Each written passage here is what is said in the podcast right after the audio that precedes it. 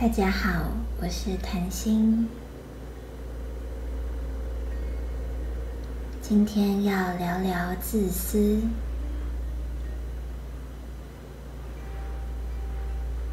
处在华人社会，我们比起西方社会更讲究合群，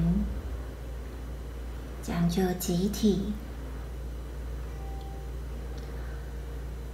我们更加在乎的是人与人如何合作，是人际关系。在西方国家，小孩子成年便需要学习独立自主，这在华人的父母是很难很难接受的。即便孩子已经二十岁、三十岁、四十岁，在父母的眼里，都依然是孩子，依然需要被保护。但这会造成孩子没有办法真正的独立，没有办法从爸妈的怀抱中真正长大。我们回想这一生，什么样的时刻会被称作自私？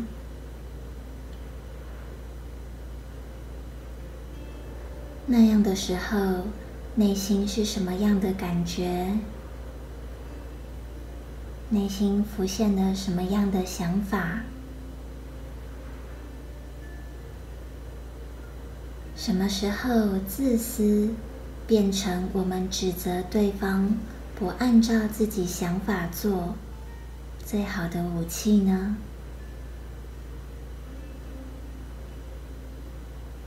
当你不愿意听我的话，你很自私，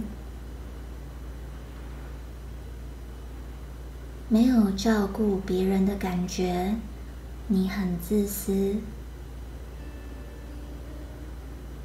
不符合社会大众的期待，你很自私。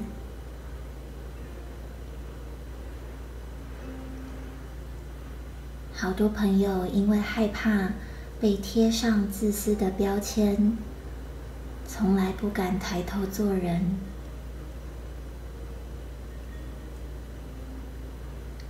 害怕不符合社会大众的期待，所以。要把自己包装起来，讨好社会。网络时代的来临，也让人们可以随意在网络上批评他人，对他人的外表、穿着、身份、言行大肆批判，毫不用负责。是真的吗？真的不用负责吗？我们一定要回到事情的源头。我们不去批判别人，是因为明白，我们现在对别人做的，都会回到自己身上。同样。如果我们是那个被指责的对象，多么渴望温暖！当你愿意给予温暖，在你需要的时候，你的朋友、你的爱人、任何一个陌生人，都会给予你温暖。我们会被人伤害。源于我们种下伤害别人的种子，这个种子可能是在很久很久很久以前种下的，随着时间，种子慢慢的长大、茁壮，显化成眼前的事件。面对显化出来的事件，最为简单的方法就是随它去，让他说，让他伤害，我们如如不动。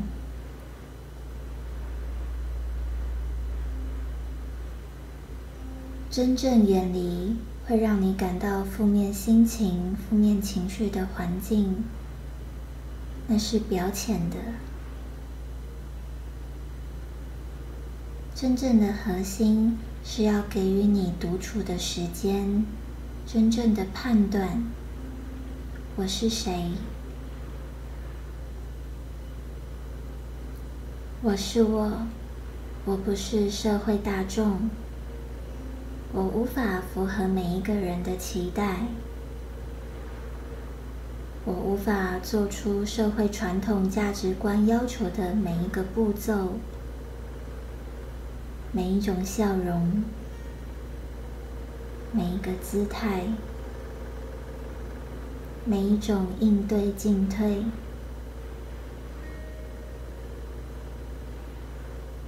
大家其实都在学习。如何好好的做人？这样的体验对有些人来说已经很熟悉了，很好的适应社会，很好的生存生活。可是对有些人来说是好不容易的。连非常单纯的日常事件，只要碰到选择，都很容易不知所措，不知如何选。我们能不能再给予这些朋友更多的时间，厘清自己需要什么，鼓励他选择需要的，离开不需要的，不管是感情。工作，任何一种生活中的难题事件，其实都是让我们选择自己要做一个什么样的人。有些人需要的时间比较久，对于旁观者、对于外人而言，给予支持、鼓励、肯定。等待，会是我们去信任对方有能力走出来的最好方式。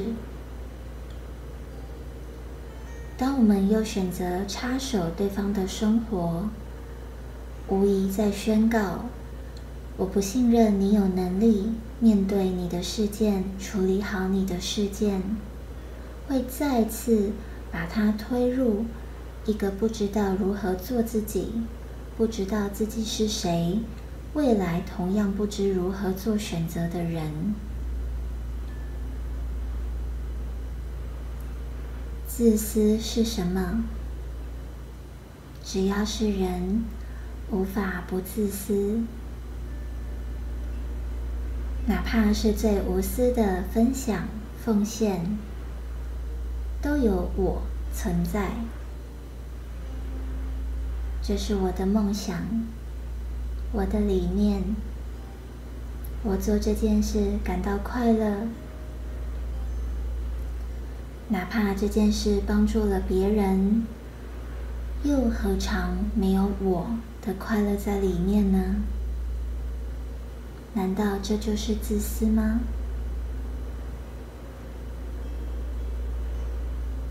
哪怕是最微小的。完全只顾自己感受的人，他里面也有一份无私，毫无保留接纳自己的状态。他为他的生活，为他生活周遭的人，也进行了一次示范。有些示范激励人心，激励他人选择做自己。活出自己的光芒。有些示范刺激了别人，因为他们从来不敢想自己原来可以这么生活，哪怕他们不愿意承认，我们人类是很渺小，却也能够很伟大。伟大在于一个小小的生命，它可以影响非常多的人。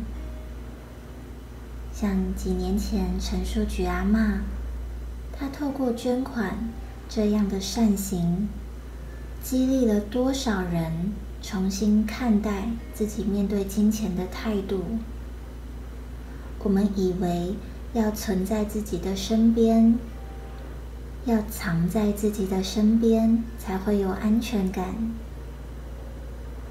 可是陈淑菊阿妈透过她个人的善行。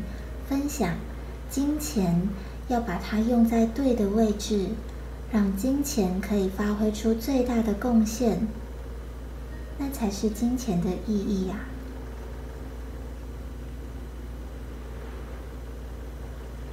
再例如，曾经阅读一本令我感到心痛的书籍——房思琪的《私密乐园》。作者也透过自己的书籍，让更多人重新来意识教育性之间的关联。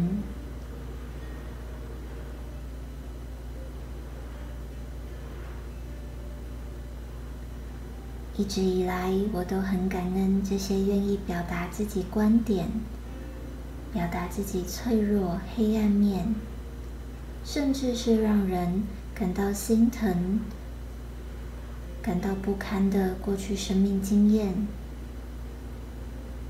那是多么的痛苦，而他们又多么的勇敢。自私，它从来不是指责，而是呼救，告诉你：我需要你多重视我的想法。我需要你多在乎我的感觉，背后是我需要与你互动，我需要与你连结。我们即便用错误的方式来呼救，它的本质依然都是呼救，呼救我们人与人重新的互动连结，回归到爱。静下心来独处，思考生活中什么样的事件让你感觉是自私的，而你什么样的事情、什么样的言行会被他人指责是自私的？看清楚背后的本质，他们在告诉你什么？是真的要你不要做自己吗？不是的，哪怕别人看起来是要阻挡你做自己，是要掩盖、隐藏你的光芒，事实上，他们都会是你的助力，让你更为清楚你是谁，如何发光。独处，静下心来。你不是一个人，你有整个宇宙的祝福，是天使的讯息。要信任自己，我们在你的背后支持着你。我爱你，每天对自己说：谢谢你，对不起。请原谅我，我爱你，会是今天的主题。我们永远都是一家人。什么时候会想起来？什么时候会大自在？